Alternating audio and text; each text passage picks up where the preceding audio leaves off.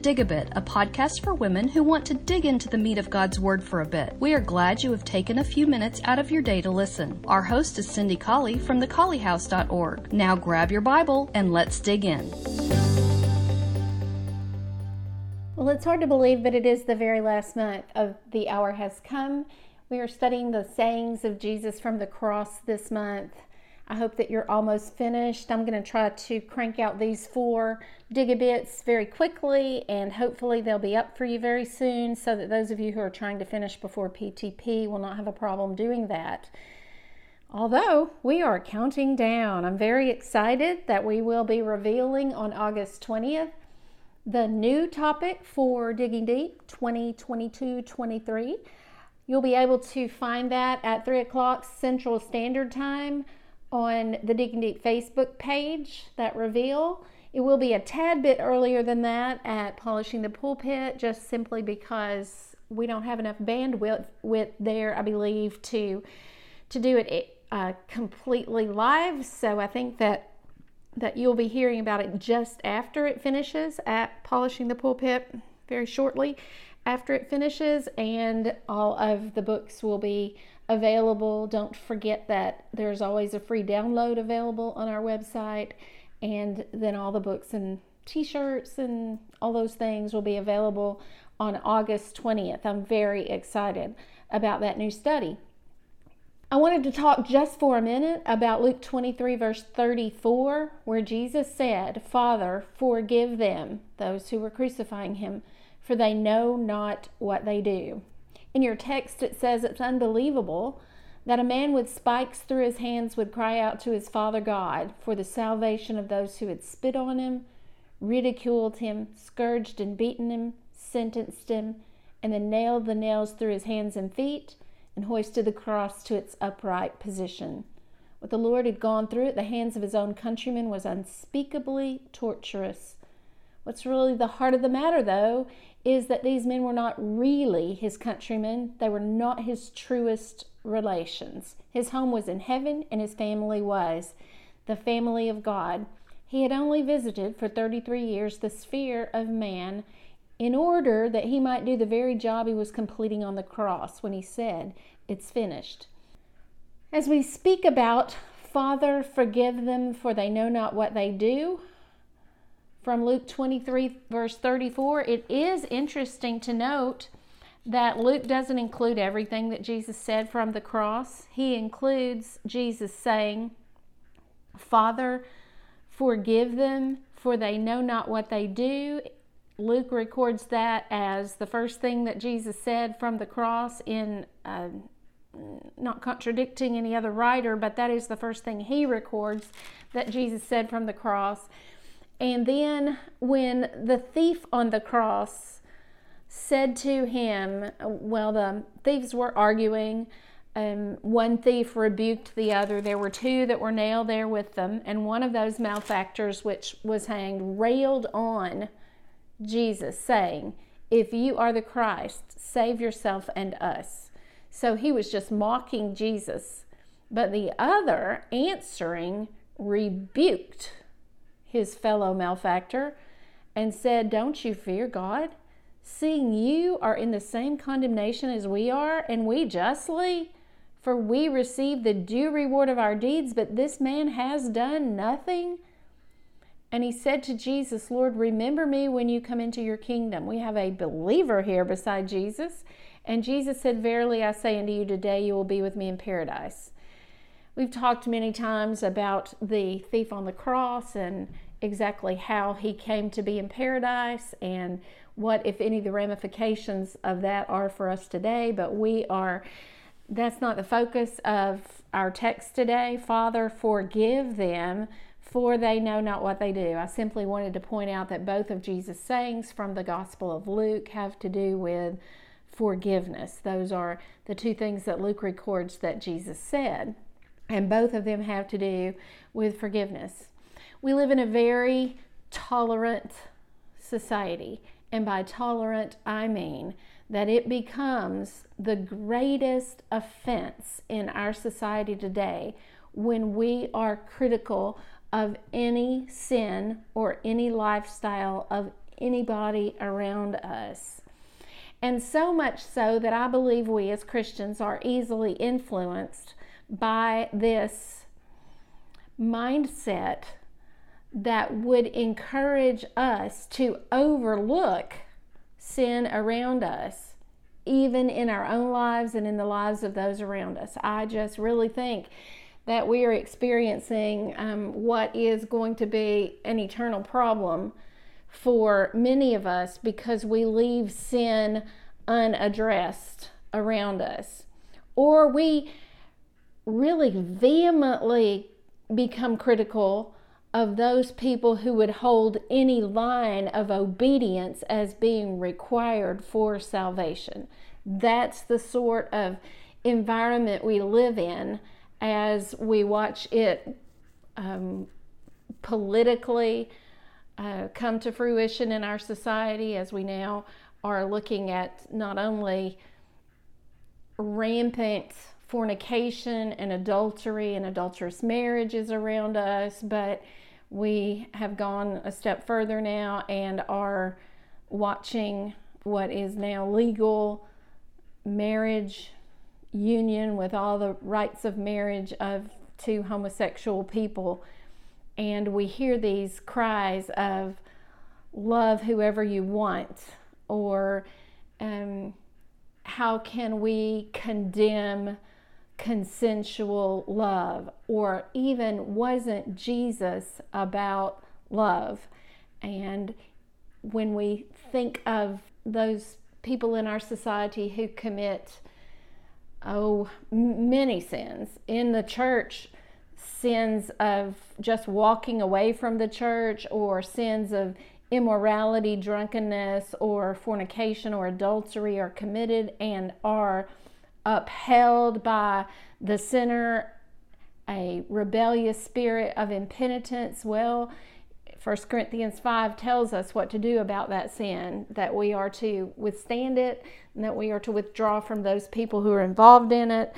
And yet, those who would follow the command of 1 Corinthians 5 and 2 Thessalonians 3, those who would follow those commands of withdrawal of fellowship are condemned by the society around us as being unforgiving, intolerant, and the catchphrase seems to be holier than thou, or um, proud and arrogant and Pharisaical. Those are some of the terms that we hear to describe those people who would stand, even with scripture, about what is to be done about addressing sin in the body. And then there are other ramifications of this line of thinking involving, for instance, uh, Jesus saying in Matthew 19 9, that whosoever puts away his wife, except it be for fornication, and marries another, commits adultery. And those of us who take that for what it actually states there and would give an innocent party a right to remarry scripturally and full fellowship in taking that exception that Jesus clearly gave. Well, those of us who would say that that is um, something that can be taken advantage of, that is an exception that Jesus made that innocent parties can remarry and have God's blessing, God's full fellowship. Well, that's what Jesus was saying if he was saying anything at all in Matthew 19 9. It's, um, it's a, a clear passage there. But those of us who would, would say that that exception is a valid exception are criticized for being unforgiving and intolerant of the guilty party. Well, um, Jesus was not unforgiving or intolerant, but Jesus is the one who made the exception. And we, as his family, his church, must validate his words in the decisions that we make. Is it unforgiving when reconciliation doesn't take place? I don't think it necessarily is. I think that a person could you know we could we could take that one step farther and say well i could go and shoot somebody and kill him. And if i repent of that sin then nobody has a right to say anything ever to me about that sin again. There are no circumstances under which that sin can ever be addressed again because i have repented of that sin and i have um, I have made that repentance known, so you can't talk about that sin anymore. Well, we know that there is a difference between complete restoration of a relationship, of a position in society, and forgiveness. Certainly, we can forgive people and not make all the factors of the relationship what they were before a pedophile can be forgiven without being placed in a situation of being alone with groups of children. We can see that and we can we can take precautions in our world around us and yet we can be forgiving people. I think that's a, that's an important point to make as we think about Jesus saying, "Father, forgive them." Did Jesus right then on that day did God the Father forgive those people in their impenitence, even as they were mocking Jesus, as they were hoisting that cross heavenward? Did God forgive them as Jesus prayed? Well, I'm going to say He forgave them as Jesus prayed, but I'm going to show you scripturally where the forgiveness occurred. Jesus prayed for something that was already in the mind of God. And it was a place of forgiveness that was going to be established in just 50 days. And we read about that place in Acts chapter 2. And when we get to Acts chapter 2, we see Peter there standing up and actually addressing the same sin that Jesus addressed when he said, Father, forgive them, for they know not what they do. He said in verse 22 You men of Israel, hear these words Jesus of Nazareth, a man approved of God among you by miracles, mighty works, wonders and signs which God did by him in the middle of you, as you yourselves also know. You can't argue with the fact that God through Jesus did miracles. Him, he is the one who was delivered by who? By God Himself, the determinate counsel and foreknowledge of God, but you took him and by wicked hands, by the hands of lawless men, that is, you have crucified him and killed him.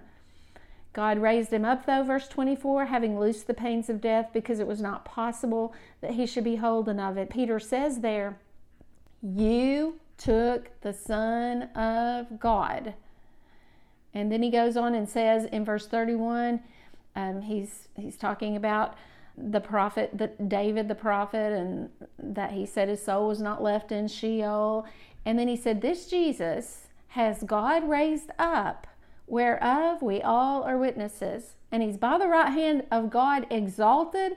He's received of the Father the promise of the Holy Spirit, and that's what you're seeing and hearing right now. And listen, verse 36 Boy, this puts the nail in the coffin here, what he's trying to say. Therefore, let all the house of Israel know for certain that God has made that same Jesus whom you crucified both Lord and Christ. There is the same sin being addressed that Jesus addressed in Luke chapter um, 23 and verse 34 the same sin. They were crucifying him. Jesus said, Father, forgive them for this sin. And then in Acts chapter 2, less than two months later, Jesus is uh, being preached by Peter. And Peter says, You are the one who did the sin. You know this for sure. And you know that God has made him both Lord and Christ. Then, verse 37 when they heard this, they were pricked in their heart and said to Peter and the rest of the apostles, Men and brethren, what shall we do? Well, if they were already forgiven for that sin, what did they need to do to be forgiven? But Peter had an answer for that in verse 38. Then Peter said to them, Repent and be baptized, every one of you, in the name of Jesus Christ. Why? For the forgiveness of your sins. And you shall receive the gift of the Holy Spirit. Why did they need forgiveness if God had granted that just at the prayer of Jesus immediately? Jesus knew what he was praying for. It was the eternal plan of Jesus to set up the church in Acts 2 so that those people who had crucified him, along with all of the other people who had committed sins through all of the ages of time, could find forgiveness. And he simply cried out for that forgiveness from the cross in a very powerful and potent way that tied the cross to the establishment of the church, the purchase of the church. And certainly his prayer was answered in Acts 2 those, verse 41, who gladly received his word were baptized.